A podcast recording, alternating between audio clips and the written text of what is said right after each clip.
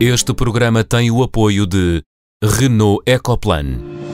A Renault quer afirmar-se como líder de mobilidade elétrica.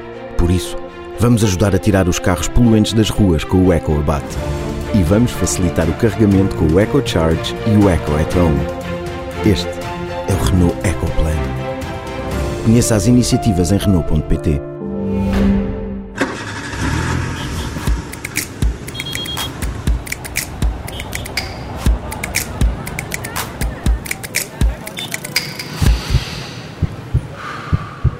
Bem-vindos ao Som Ambiente, o primeiro do mês de setembro, o mês do regresso ao trabalho, à escola, mês de muitas despesas para muitas famílias. Talvez seja a altura ideal para repensar o nosso modelo de consumo. Vamos falar da relação que existe entre riqueza e ambiente e na segunda parte recebemos Eunice Maia, criadora da primeira loja de venda a granel.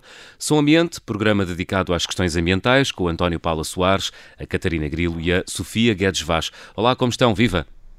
Olá. Olá, viva. Olá, bom dia. Como é hábito, começamos pelos sinais. Catarina, sinal vermelho para o adiamento do fim dos descartáveis para a próxima primavera? Sim, o fim dos descartáveis foi adiado para março de 2021 para a restauração e isto dá um péssimo sinal ao setor, que pode ir adiando o inevitável, e também aos consumidores, que também não são incentivados a mudar os seus hábitos. Uh, o fim dos descartáveis já estava anunciado há mais de um ano, portanto, nem sequer se pode dizer que a culpa é da pandemia. Uh, o setor teve tempo para se preparar, mas vamos continuar com enormes quantidades de descartáveis a serem produzidas diariamente, por isso, sinal vermelho por ter faltado ao compromisso feito com os portugueses. E o sinal amarelo é atribuído pela Sofia para o dia da sobrecarga do planeta. Este ano, Sofia, três semanas mais tarde. Não ficaste convencida com esta espécie de crédito verde adquirido durante o confinamento? Uh, não, exatamente porque foi adquirido por causa do confinamento.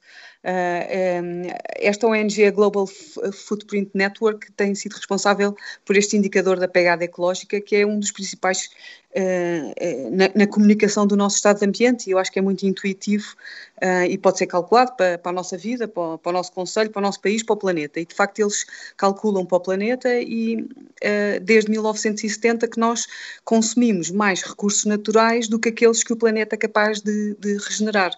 Um, e inventaram então este dia, que é o Overshoot Day, em português o Dia da Sobrecarga, e que tem vindo a aumentar uh, paulatinamente nos últimos 50 anos. Um, tem vindo a crescer, uh, tanto o, o, ano passado foi um, a 1 de agosto já.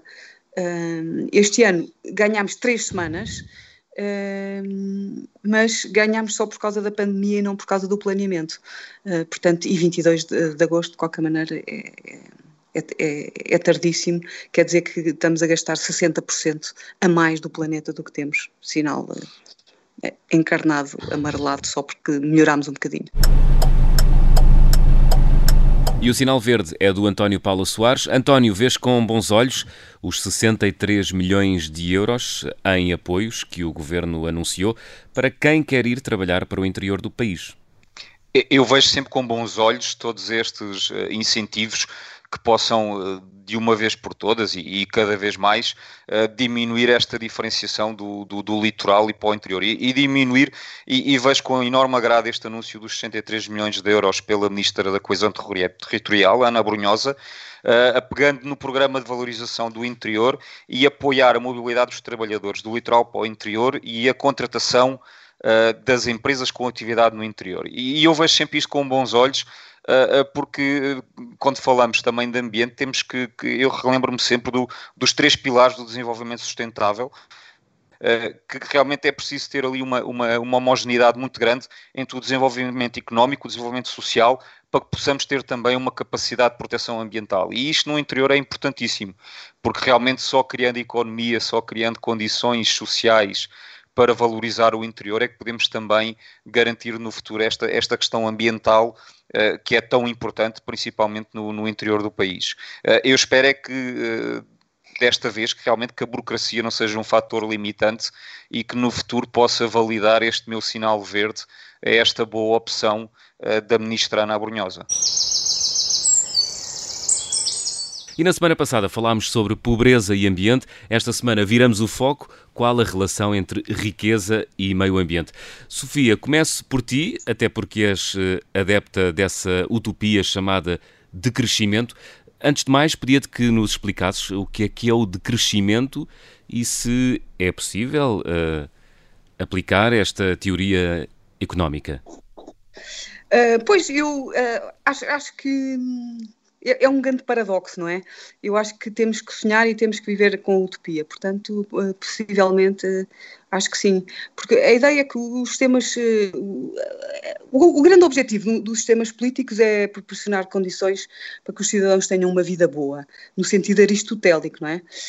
e apostar no crescimento económico foi sempre considerada a melhor maneira de, de atingir essa vida boa. Mas a certa altura o crescimento económico deixou de ser um meio para atingir um objetivo e passou a ser o objetivo em si mesmo. E portanto o crescimento económico é a narrativa dominante da política e da economia e nós eh, somos fascinados, não é, por um mundo cheio de coisas uh, e mais coisas e portanto descurámos uma reflexão por onde é que estávamos a ir. Portanto todo, toda a narrativa é sempre do crescimento económico uhum. e raramente uh, falamos do, do, do crescimento. Mas e o que é o decrescimento? E o decrescimento o, é, é acima de tudo uma, uma visão política transformadora das estruturas e das instituições sociais e económicas uh, que perpetuam o, o caminho uh, que está assente sempre no imperativo do crescimento. Hum. E, portanto, é, é, um, é um movimento que defende, uh, aliás, a palavra gira, defende o, o, a redução do metabolismo da sociedade o que equivale a uma redução dos materiais e energia que a sociedade extrai, processa, transforma e distribui uhum. para o consumo e do que devolve à natureza em forma de resíduos. Portanto, é uma alternativa à nossa presente infrutífera demanda por uma desmaterialização da economia por tecnologias e eficiências milagrosas. Uhum. Nós temos esta ideia de que a tecnologia vai resolver tudo mas não e não, é uma... vai. Mas não, não é equivalente, mas isso é importante, não é? Não é equivalente a um decrescimento da economia num paradigma de crescimento económico, que é o que nós temos, não é? Porque isso é uma recessão e uma depressão económica, um bocadinho como vamos ter agora, com, com implicações graves a nível de emprego, insegurança económica e mesmo eh, colapso da, da, paz social, não é? Uhum. Uh, mas não é, mas não é uma utopia o decrescimento? É, o, também o crescimento económico também é uma utopia, não é? Nós estamos, uh, num, estamos num, numa, numa situação também uh, altamente uh, altamente utópica. Esta utópica no sentido em, em, em, que temos uma economia baseada em recursos finitos, é isso? Portanto, logo Exato. o crescimento não e... pode ser infinito. O crescimento não pode ser infinito. Aliás, como o sinal amarelo disse, estamos a consumir mais planeta hum. do, do que aquele que, que, temos.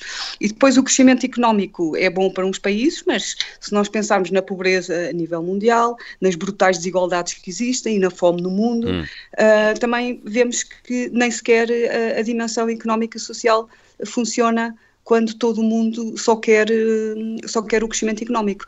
O problema também é que se só um país não quiser o crescimento económico, depois não, não, não, não funciona. Uhum. Mas, de qualquer maneira, aqui a grande ideia é que uh, tam, o sistema em que nós estamos a viver agora também é uma, uma, uma, uma utopia. Okay. E o de crescimento económico não é neste sistema, temos que mudar as estruturas e, e, e portanto, é uma envolve perda de rendimento e, e, envolve perda de talvez conforto material e portanto a transição será dificílima. Uhum. Uh, já ganhaste portanto, já ganhaste inimigos entre os ouvintes. Muito. pois, mas, sim, mas uh, não sei se mas podemos depende, também valorizar, valorizar outras coisas. Catarina, Diz. Não, ia, só, ia dizer, estava aqui a ouvir a Sofia, há uma Sim. série de coisas com as quais eu concordo, outras nem tanto. Eu acho que, sem dúvida, acho que não vale a pena dourar a pílula. Uh, de facto, vai implicar perdas de conforto material. Agora, temos é que falar de, qual, de, que nível de conforto é que nós estamos a falar, não é? De, uh, e voltando um bocadinho à conversa do programa anterior, não é? Da ideia de suficiência, não é? Do quanto é que nós precisamos materialmente para hum. termos uma vida digna e materialmente satisfatória. Uh, e eu acho que nós, uh, atualmente, e, e, parte da população em Portugal, obviamente não é toda, uh, tem mais bens materiais e, e, e, cria mais necessidades materiais do que aquelas que realmente seriam suficientes para ter uma, uma vida digna e, e boa, uma vida boa, não é? Hum. Um, e, o, o que me, o, eu gosto muito da ideia do, do decrescimento uh, e de ser, no fundo, uma atividade um nível de atividade económica dentro dos limites planetários. O que eu também estive a, a, procurar ler algumas coisas sobre isto, o que, o que eu não estou a conseguir encontrar e acho que faz muito, e eu, eu, eu preciso sempre da evidence base, não é? De, de, saber que investigação é que já foi feita, o, que uhum. modelos é que já foram desenvolvidos, modelos económicos, uh, input-output, uh, life cycle assessment, e há muito, muita pouca coisa feita pensando num, num contexto de, de, crescimento económico. E, e, e, eu acho que, enquanto ideia, é muito apelativa e muito interessante, mas precisa ainda também de fazer muito do seu caminho, não só em termos de robustez teórica e também prática, e depois também em termos comunicacionais, não é? Porque, como tu dizias, não é? De, dizer às pessoas que vão ter que viver com menos conforto uh, não, não vai conseguir muitos, muitos adeptos da ideia, uhum. mas acho que é importante desmontar o que é que se quer dizer quando vai ser com menos conforto. É menos conforto para quem? E isso também implica mais conforto para outras pessoas que não o têm atualmente. E isso também é importante. Portanto, é pois o consumo, o consumo na pandemia, agora o INE, o INE uh, mostrou ontem os dados, ou esta semana os dados, do uhum. o consumo decresceu uh, para níveis de, de antes de, deste século, não é igual a 1999. Um, se nós pensarmos só se o que nós não consumimos durante a pandemia se foi não estou a dizer que em termos não, não, falando do país e do crescimento económico e daquilo que não foi produzido para não ser consumido não é uh, se alguém pensa aquilo que não consumiu que fez com que os, os valores do consumo tenham decrescido abruptamente uhum. um, se ficaram com menos conforto na sua vida. Não estou a falar da pandemia, não é? E do confinamento, só aquilo que nós é, não consumimos foi assim tão mal? António. Eu voltando, eu voltando aqui à, à ideia do, do crescimento uhum. da, da, Sofia, eu não, eu não entro muito por aí, mas, mas eu, eu gostava de deixar aqui a, a ideia de que o capital natural, que é aquilo que estamos a falar, contribui de duas formas para a economia. Contribui diretamente como um input no processo da atividade económica, ou indiretamente pelo efeito que tem na produtividade de outros fatores de produção.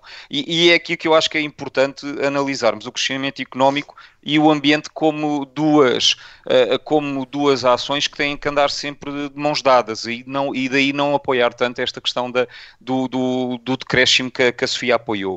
Uh, aliás, até, se nós falarmos, aliás até penso que na semana passada a, a Sofia falava nisso, que era a curva de Kuznets, que é muito usada pelos economistas nestas análises do impacto do crescimento económico económico no ambiente, eh, nós sabemos que, mediante estes, estes, estes métodos eh, eh, de análise económica, que a partir de determinada altura do aumento do PIB per capita verifica-se uma tendência da redução do, dos danos ambientais. E, e, eu acho que aqui, e em, em, contraponto com aquilo que falámos no ano passado, eu acho também que os países que têm mais capacidade económica são aqueles que hoje em dia, e vê-se isso bastante pelo que está a passar na, na, através da, da, da, Comissão Europeia e, e, e da, em praticamente toda a Europa, é que começamos a ouvir falar cada vez mais forte em termos de economia circular. Uhum. Temos condições uh, neste tipo de sociedades de instituir e deve-se instituir cada vez mais o, o princípio do poluidor pagador.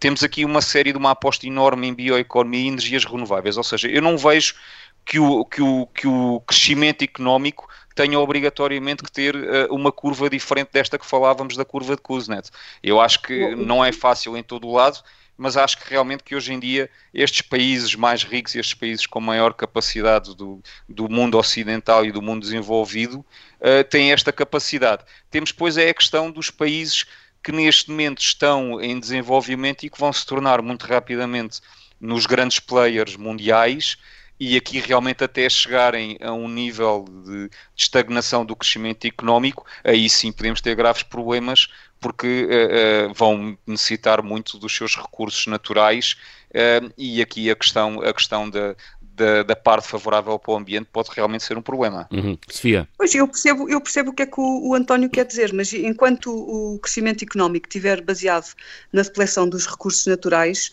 por muito dinheiro que nós tenhamos depois para repor muito daquilo que fazemos mal ao planeta, a certa altura vai ser, vai, vai ser impossível continuar. E aqui a ideia é termos mais imaginação e conseguimos pensar um bocadinho fora, fora da caixa. E até pode não ser muito, não é? Porque nós podemos pensar aquilo que, aquilo que nós mais queremos, não é? É o bem-estar e, e, alguma qualidade ambiental. E, e, esta vida boa, neste sentido aristotélico e não uma boa vida no sentido só material, não é?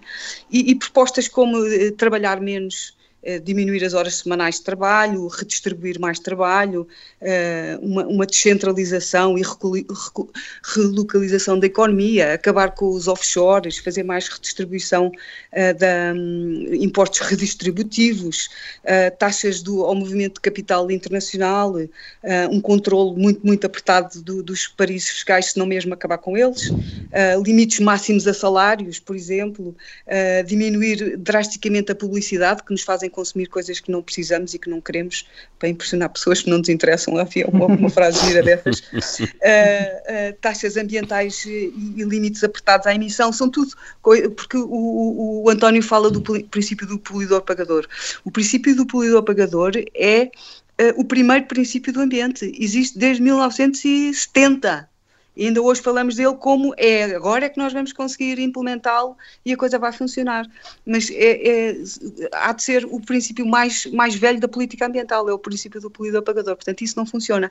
E eu acho que também nós estamos a sentir também em termos de trabalho, não há tempo, não há, não há tanto trabalho para tanta gente. Hum. Portanto, temos que redistribuir, temos que pensar isto tudo e temos que ser muito inovadores e com muita imaginação. E este é um caminho como, como outro, mas é um caminho que eventualmente assegura, pode assegurar esta qualidade ambiental e um bocadinho mais de qualidade de vida. Não é assim tão simples como eu estou a dizer, mas eh, temos que começar a pensar por algum lado. Temos que começar a pensar por algum lado. E, e este é um, é um bom lado e a Catarina diz que, que, não há muito, já existe muita investigação nisto, só que quem faz investigação nisto são sempre os mesmos, não é? Portanto é um grupo, um grupo fechado hum. Que não está assim completamente aberto. Eu não, eu não disse isso, eu disse contra que... o, o de crescimento económico, por exemplo, o estudassem também, porque as únicas pessoas que estudam o de crescimento económico são aquelas que os defendem. Aliás, eu já fui a duas destas conferências internacionais sobre crescimento económico e aquilo é, é pronto, é 90 já estão doutrinados, não é? das pessoas estão todas doutrinadas, hum. portanto aquilo é sempre um bocadinho ali a molhar no. Muito bem. É mas, mas oh, Sofia, deixa-me só dizer uma coisa. Rápido, eu, não, eu, não disse, eu não disse que havia muita investigação feita, eu disse é que há pouca. Faz falta. Não, não, não, que eu disse que há pouca, mas eu acho ah, que há bastante. mas eu acho é que, mas é que faça aquilo muito... que, é o, que é o corpo de investigação, lá está, faça aquilo que é o corpo de investigação da economia ortodoxa, não é? Uh, e faça também aquilo que parece parece acontecer que ela está, é um grupo de convertidos, não é? E, e com pouco, pouca capacidade, parece-me ainda, de alcance e de conseguir também uh, uh, colocar estes temas na, na agenda, não é? Hum. E, e, faz falta pois, mais, pois, pois. mais pessoas a falar nisto, acho que é... Exato, olha, e por isso é que eu é... gosto de falar, é, é esta imaginação, é, é este imaginário, o nosso imaginário de facto está sempre ligado ao crescimento, não é?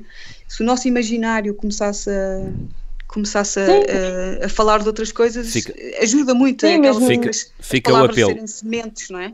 Deixa-me só dizer a última coisinha, João, que é, mesmo quando se fala em aumentos de eficiência, esses, esses ganhos de eficiência são sempre usados para continuar a crescer mais.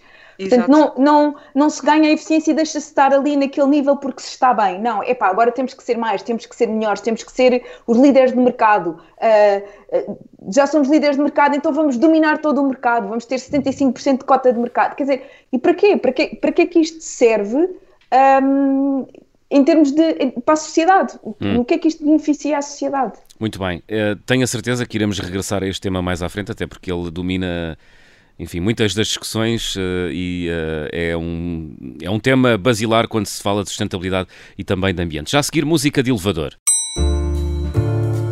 Música de elevador. A construção de uma estrada nos Estados Unidos, na Califórnia, pavimentada com alcatrão e com garrafas de plástico, mais precisamente 150 mil por cada quilómetro. É música de elevador porquê, Catarina? Bem, é música de elevador por duas razões. Por um lado, uh, quando devíamos acabar com o consumo de garrafas de plástico uh, desnecessário, estamos aqui a encontrar uma forma de as continuar a utilizar, portanto, não, não temos o incentivo para reduzir a sua produção. Depois, porque colocar garrafas de plástico no pavimento uh, poderá muito provavelmente somar à quantidade de microplástico que já se gera com a rodagem dos pneus no asfalto. Portanto, para além do desgaste dos pneus que gera, micro, gera microplásticos que vão parar ao mar, poderemos ter aqui uma nova fonte de microplásticos que é o próprio desgaste do pavimento, feito agora com garrafas de plástico e por isso é música de elevador. Muito bem, regressamos daqui a instantes para a segunda parte. Até já.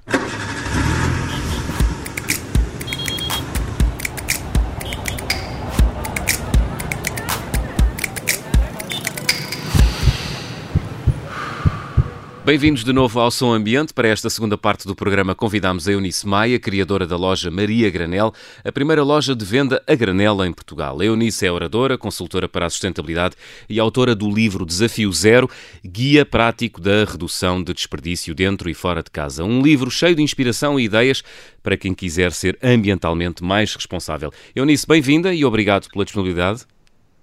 Eu é que agradeço. Muito obrigada por este convite. Ora, essa. Eunice, gostava que nos explicasse como é que surgiu o conceito da loja Maria Granel. Foi porque identificou uma oportunidade de negócio no mercado português ou sentiu uma espécie de chamamento para criar um negócio que fosse mais amigo do ambiente? Uhum. Foi, na verdade, um, um sonho uh, a dois. Uh, o meu marido teve essa ideia de negócio, nasceu como uma ideia de negócio, porque olhou para o mercado e detectou essa necessidade. E depois, quando me falou desta ideia, eu juntei-me de imediato, uh, sonhámos os dois, mas eu devo confessar que me apropriei e que fiz deste projeto a minha missão de vida. E um, quando começámos, portanto, foram dois anos de preparação, de estudo, de construção conceptual da Maria, da Maria Granel, um, e quando uh, começámos a trabalhar nesse sentido, na verdade, uh, o projeto aparece nas nossas vidas também para resgatar as raízes que ambos tínhamos deixado. O meu marido é soriano, eu sou minhota, eu venho de uma família, quer do lado materno, quer do lado paterno, de longas gerações de, lavradores, portanto, de gente que sempre encontrou na terra o seu sustento, uh, e foi uma maneira de trazer para a capital um uhum. bocadinho desse campo, dessas raízes e também das, das pequenas comunidades de onde somos uh, ambos uh, oriundos. Uh, por isso eu diria que nasce de facto como uma ideia de negócio, a que depois se junta uma missão, um compromisso de, de redução de desperdício e de trabalho na área da sustentabilidade. Oh, oh Eunice, este, este, este vosso fantástico projeto, e como acabou de nos dizer, que vem de duas pessoas que têm as raízes no, no, mundo rural e que se identificam com as imagens das antigas mercearias, mas qual, qual, é que é a vossa percepção sobre a forma como as novas gerações, que não tiveram este contato com as imagens do passado, como Sim. vocês os dois tiveram, lidam com esta aposta? Eles apercebem-se que antigamente era assim ou veem estas vossas ideias e ações apenas como uma visão de um futuro sustentável? Um, as gerações mais jovens visitam a loja precisamente uh, por, uh, por um compromisso também de, de, sustentabilidade. Não há aquele imaginário coletivo que povoa mais as pessoas mais velhas e que chegam à loja muitas vezes por um fator de nostalgia, de recuperação desse granel e da mercearia tradicional.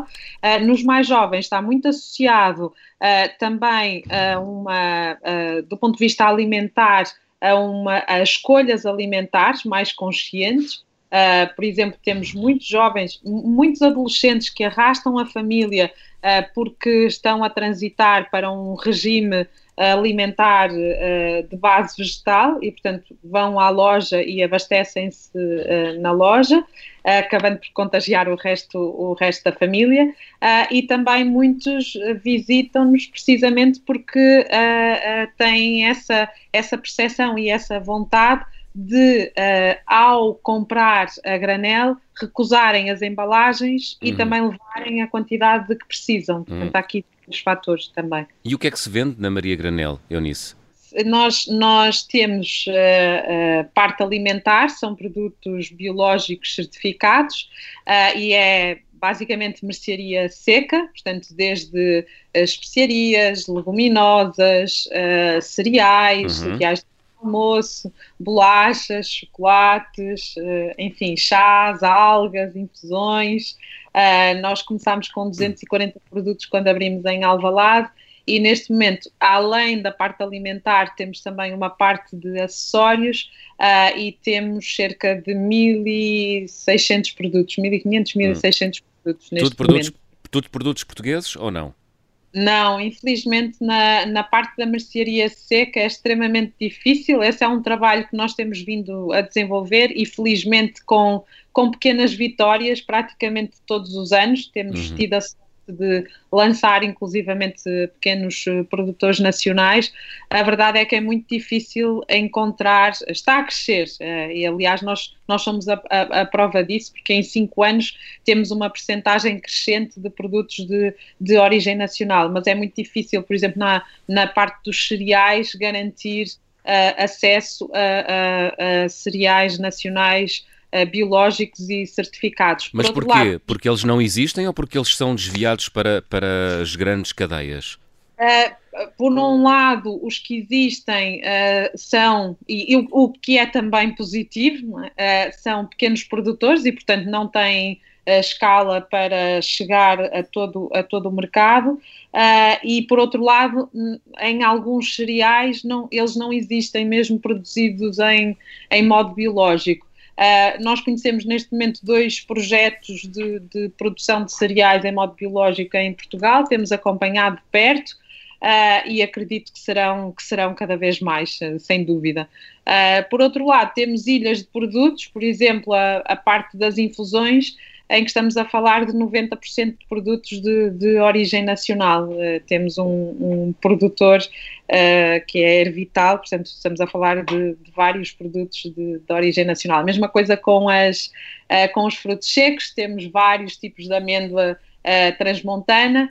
E já agora aproveito para dizer, porque um, é, é, acho que é extremamente importante sublinhar que, como se tratam de fornecedores portugueses e nós temos uma, uma relação privilegiada de, de grande proximidade, por exemplo, foi possível com a amêndoa transmontana uh, passar de um acondicionamento que era feito em saco de plástico, ainda que grandes, de grandes dimensões, para um, um, um programa circular de reutilização de baldes. Portanto, o balde vem do produtor uh, para a loja e depois regressa uh, novamente ao produtor e anda sempre aqui neste, neste trajeto. Uhum. E acaba-se com o Eunice, Eunice, sendo, sendo o, como estávamos a falar agora aqui da, desta vossa dificuldade em arranjarem uh, produto nacional, uh, estamos a falar, vocês vendem um produto diferenciado de um alto valor acrescentado. Sim, ou seja, vocês não conseguem estabelecer a ponte com agricultores que, que também lhes beneficia ao agricultor uh, este valor dentro da cadeia?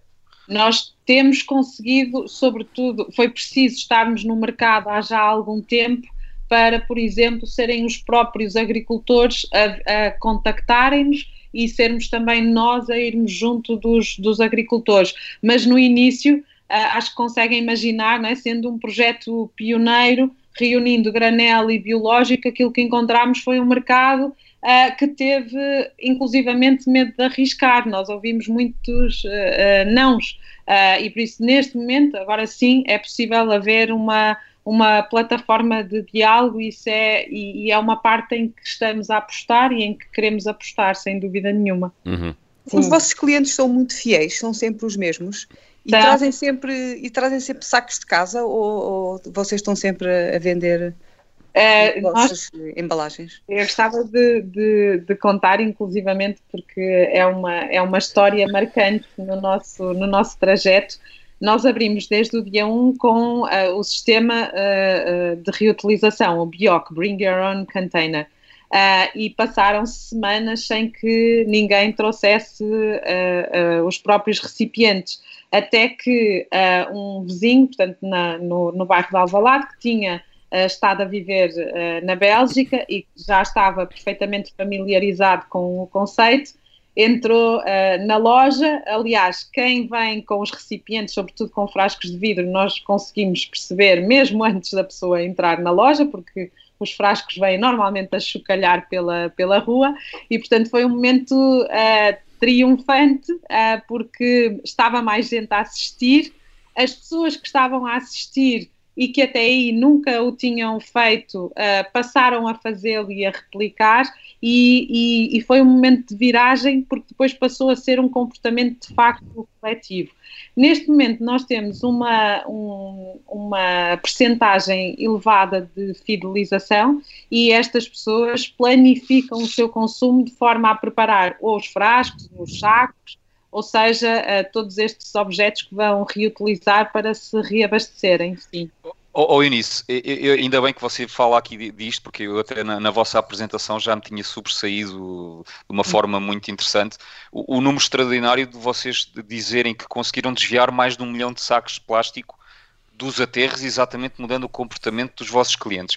Mas aqui a minha questão, e para quem não está a ouvir, para ter uma melhor percepção do, do impacto individual de cada um de nós no dia a dia, como é que chegaram a essas contas? Ou seja, quanto é que nós gastamos uh, uh, em sacos de plástico para de conseguir vocês terem conseguido atingir este valor tão importante? Essas, esse, esse, número diz respeito, portanto, foi calculado até ao final de 2018, está neste momento desatualizado e as métricas foram obtidas com a ajuda do nosso sistema de, de faturação e de monitorização, uh, quer de stock, quer de vendas em loja, Uh, e é fruto das vendas que realizamos, portanto, uh, e também em termos de disponibilização de sacos que temos na loja, outros frascos, e, portanto, a monitorização do comportamento de quem está em loja e tem de tarar o seu frasco, uhum. tudo isso reunido, porque conseguimos controlar no nosso sistema, dá-nos este número.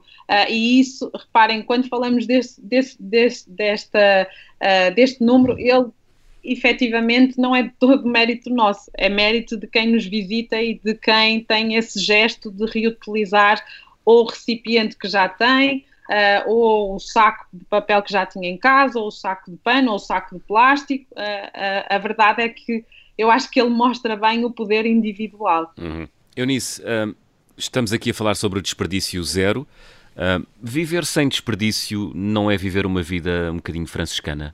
Não, para já, quer dizer, eu estou a dizer, eu estou a responder, atenção, eu não vivo sem, sem desperdício hum. e o zero na nossa sociedade é, é uma utopia, não é possível, mas acho que é uma meta pela qual vale a pena lutar e fracassar, eh, como no meu caso, uh, uh, todos os dias. Eu acho é que é importante ter este arquétipo de redução, mesmo não chegando uh, ao zero. Não é toda uma vida franciscana um, e é curioso falar de, de franciscanismo, porque foi um dos momentos uh, importantes da minha caminhada e do meu despertar, precisamente pelo contacto com as franciscanas, mas é sem dúvida viver de uma forma uh, mais simples uhum. e tendo em conta verdadeiramente uh, aquilo que é importante e, e, é perceber que quando deixamos de acumular e, e, estão a falar com alguém que era profundamente consumista e de um consumismo impulsivo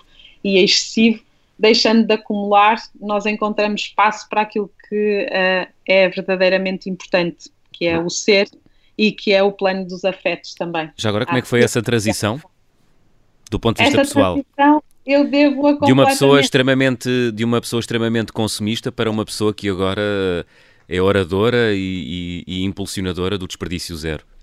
Sim, é, e, e, posso dizer, eu sou, eu sou também professora, mas, e, e é uma grande paixão o ensino para mim, uhum. mas posso dizer que uh, neste momento aquilo que me preenche e que dá sentido aos meus dias é precisamente uh, esta, esta missão de procurar uh, reduzir e ajudar as pessoas a reduzirem o seu desperdício. E eu devo uh, este posicionamento e esta transição ecológica completamente à Maria Granel e ao facto de ter tido a sorte de encontrar pessoas e projetos que me inspiraram uhum. uh, e que me inspiraram silenciosamente. É? Está aí a, a Catarina também, que é mais uma das, das inspirações.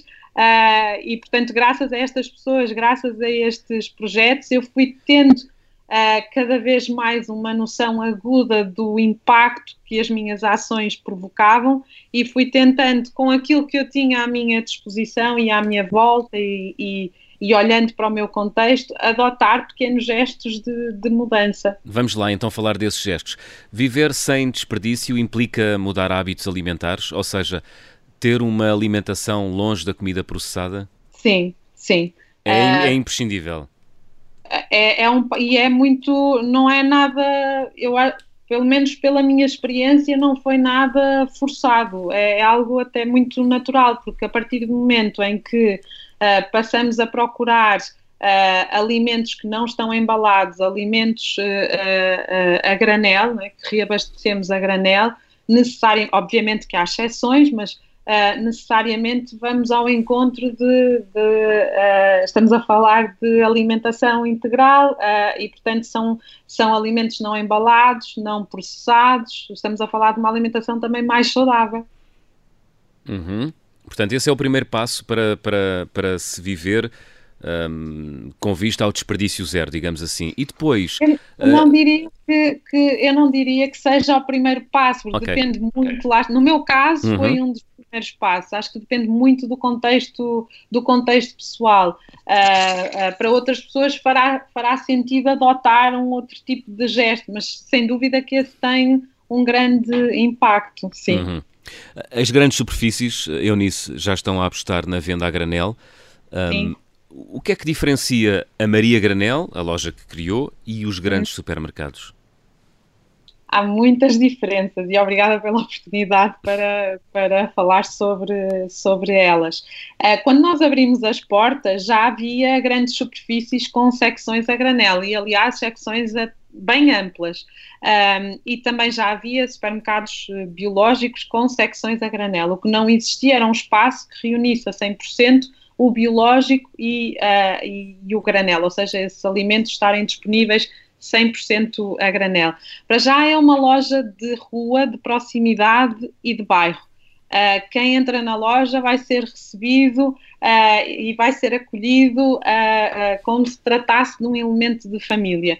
E isso para nós é muito importante, porque a sustentabilidade é, é também uh, afeto, uh, quando cuidamos dos outros uh, e quando estamos também a cuidar do planeta e da, e da casa, causa comum. Então há um tratamento muito mais familiar e, e de grande proximidade. Depois, o nosso portfólio de produtos foi algo a que dedicamos e continuamos a dedicar muita atenção e muito do nosso tempo. Estamos a falar de, de produtos biológicos certificados e de elevada qualidade. Além de serem biológicos e certificados, nós trabalhamos com um grupo bastante significativo Uh, de uh, fornecedores e também de agricultores, obviamente, uh, que estão também certificados ao nível do comércio justo. Conhecemos o rosto, conhecemos as histórias, mesmo quando estou a falar de, de produtos que não são produzidos em, em Portugal. Isso para nós é também extremamente importante. E depois, e ainda bem que as pessoas não se apercebem, significa que estamos a fazer um bom trabalho, mas numa loja a granel, eh, nós temos certificação externa por parte de uma entidade que supervisiona as nossas práticas HACCP, portanto, de higiene e segurança alimentar, eh, e ehm, nós levamos, obviamente, muito a sério todos estes princípios Uh, e muito do nosso tempo e do nosso esforço enquanto uh, recursos humanos uhum. são dedicados a todos estes, a colocar em prática todos estes uh, princípios um, e por isso nunca poderemos competir com as grandes superfícies, por exemplo, em termos de preço. Uhum. Estamos a falar de uma proposta de valor que é completamente diferente e arriscaria a dizer uh, um, com o objetivo de constante e de, uh, de total humanização, não é? É um, é um serviço que é completamente humanizado. Portanto, o que está a dizer... Eunice, força, força, António. Eunice, eu estou a ouvi-la e estou a gostar imenso de ouvir, porque eu tenho, eu, eu vivo no, numa herdade, no, no Alentejo, que tem hum. uma pequena comunidade dentro da herdade e nós temos a, a mercearia do Sr. Mário, que realmente é, é, é, estes tais produtos biológicos, é, é estes afetos de proximidade uhum. que, que a Eunice acaba de, de, replicar com aquilo que vocês fazem uhum. uh, no meio da cidade e, e, e para outro tipo de, de, de pessoas. Ao fim e ao cabo, uh, está-nos a dar a ideia que temos que voltar atrás com uma visão de futuro. É isso, não é? É, sem é, é mesmo isso. Uh, e, e, e, parece é, é, paradoxal, não é? Mas definitivamente o passado, neste caso, uh, tem muito para nos ensinar sobre o futuro. Acho que é um passado feito presente uh, e, e, que se faz futuro, sem dúvida nenhuma. Eu, por acaso, não, não gosto muito desta ideia do, do passado porque eh, parece que o passado é, é, é, alguma coisa de mau. O que nós temos sempre é que olhar para o futuro. Hum. Não, este passado, este passado que eu referi era o passado bom. Como exemplo, não, não é? Passado, é o passado bom. Passado, esse, esse, passado é um, é um passado de muita. em Portugal, não é? Um passado de muita pobreza, de muita austeridade, de, de, de, de, muito, de muito sofrimento. E quando nós pensamos no passado, normalmente uh, pensamos nesse, um bocadinho nessa carga. E, e, esta proposta que, da Maria Granel e de, e de toda de, de, alguma, de alguma frugalidade, digamos, e pouco desperdício, não é uma coisa do passado, é uma coisa do futuro completamente. Sim. Não sei, é a minha opinião.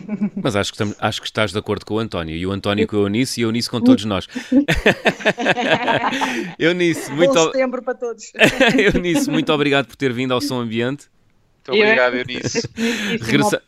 Obrigada a todos. Ora, é essa. Regressamos na próxima semana. António, Catarina e Sofia, até lá.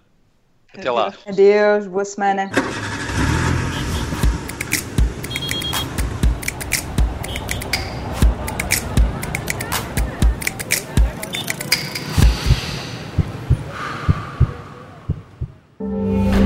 Este programa teve o apoio de Renault Ecoplan. A Renault quer afirmar-se como líder de mobilidade elétrica. Por isso, vamos ajudar a tirar os carros poluentes das ruas com o EcoAbate. E vamos facilitar o carregamento com o EcoCharge e o Eco Este é o Renault Ecoplan. Conheça as iniciativas em Renault.pt.